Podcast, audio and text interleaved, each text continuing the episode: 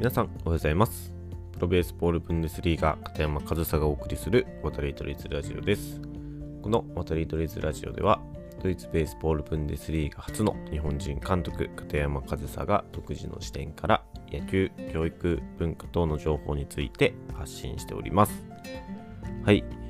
えー、今日から5月ですね。4月も本当にあっという間に終わったなという感じで僕そのドイツにいる時はいつもなんか3月4月もっと長い気がしてたんですけどこ日本にいる3月4月は本当にあっという間だったなという気がしているので5月もねなんかのんびりしてるとすぐ終わってしまいそうなので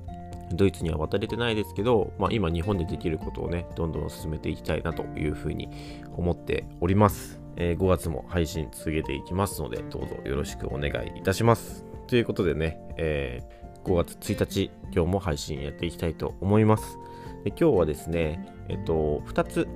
高校野球についてのニュースについて触れてみたいなというふうに思います。では早速ですね、まず1つ目はですね、夏の甲子園ですね、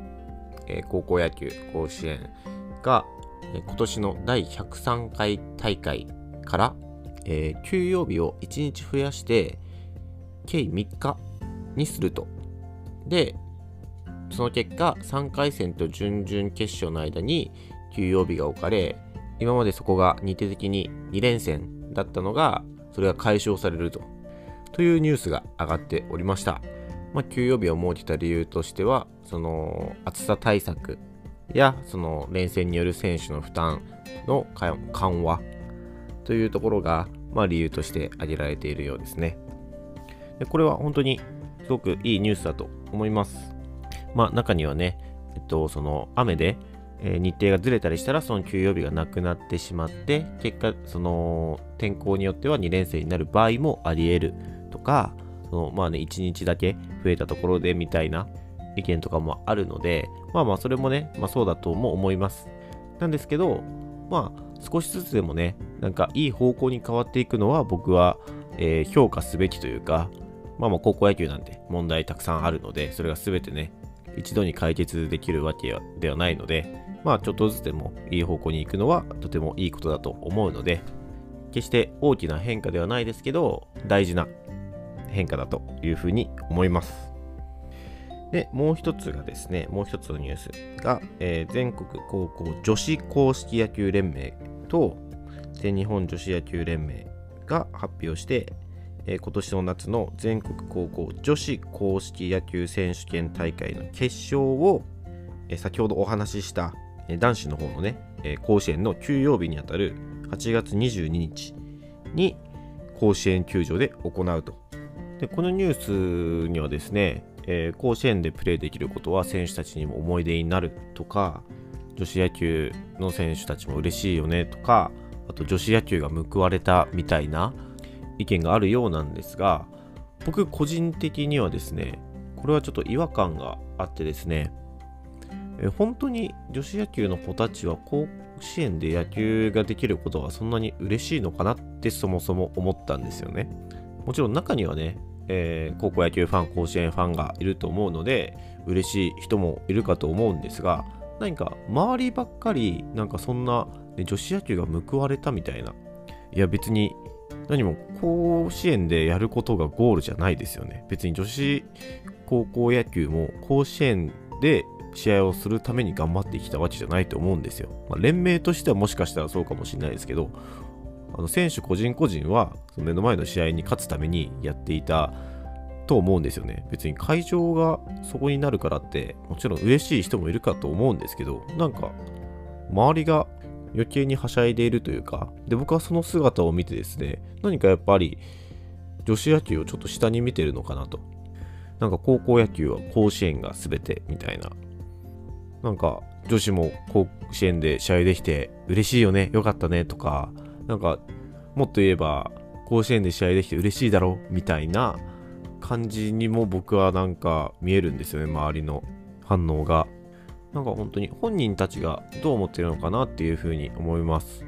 そんなに甲子園ですることが大事かなって個人的には思うんですよね。別にいいじゃないですか他の球場でもでも甲子園はそのそれこそ103回今年103回ですけどそれだけやってきて聖地と呼ばれていてもちろんその歴史があるのは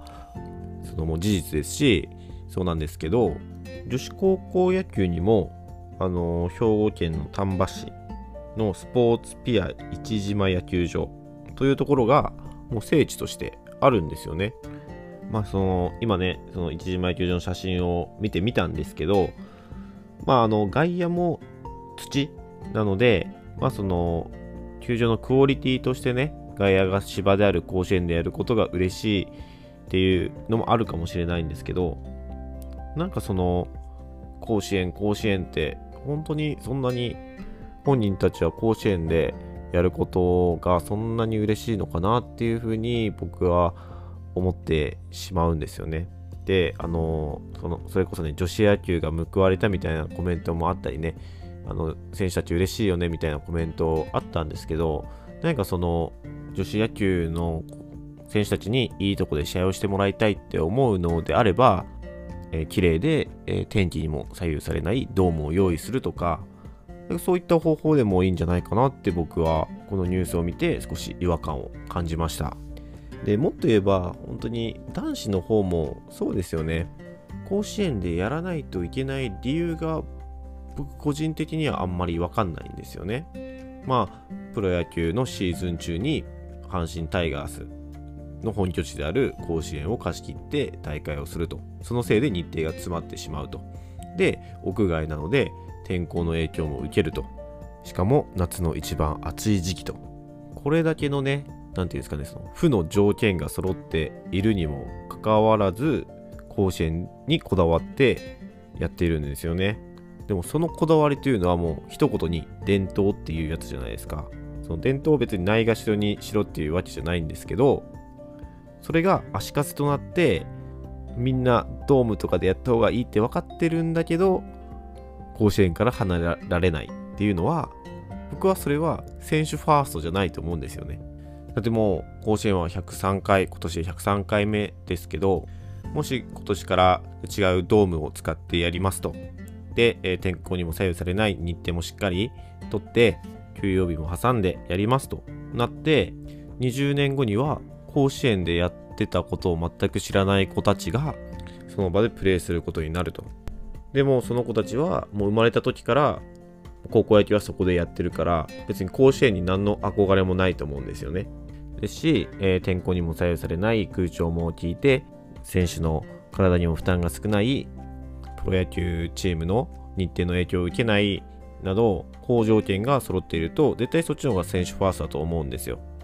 もう20年なんてその100回続いた大会からしたらその大した時間じゃないじゃないですか。それにやってる本人たちからするともう今の子たちでさえ熱い甲子園よりドームでやりたいって思ってる子はいると思うんですよね。ま、本当に甲子園好きな子は甲子園やりたいって思ってるのかもしれないんですけど、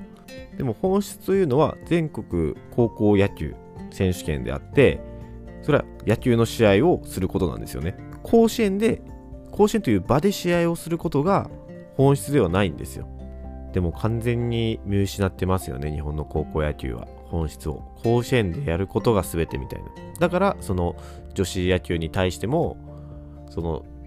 甲子園でできてよかったね、みたいな発言が、コメントが出てくるんだと僕はすごく違和感を覚えました。まあ違和感というか、むしろその本質を見失っているなっていう確信を得ましたね。えー、もしかしたら今日の話は高校野球ファンの皆様からしたらちょっと不快なこともあったかもしれないんですが、やっぱりスポーツの大会っていうのは選手ファーストでないといけないと思いますし、高校野球というのは、まあ、伝統というものに縛られて完全に本質を見失っているなというふうに今回のニュースを見て感じたのでこういった形で、えー、シェアさせていただきました。もう最後の方は完全に個人的な意見です個人的な意見なんですけどちょっと甲子園というもののあり方について皆さんにも考えていただけたらいいなというふうに思います選手ファーストが僕は一番大事だというふうに思っております。という話ですかね。はい、えー、今日も最後までお聴きいただきありがとうございました。片山和沙でした。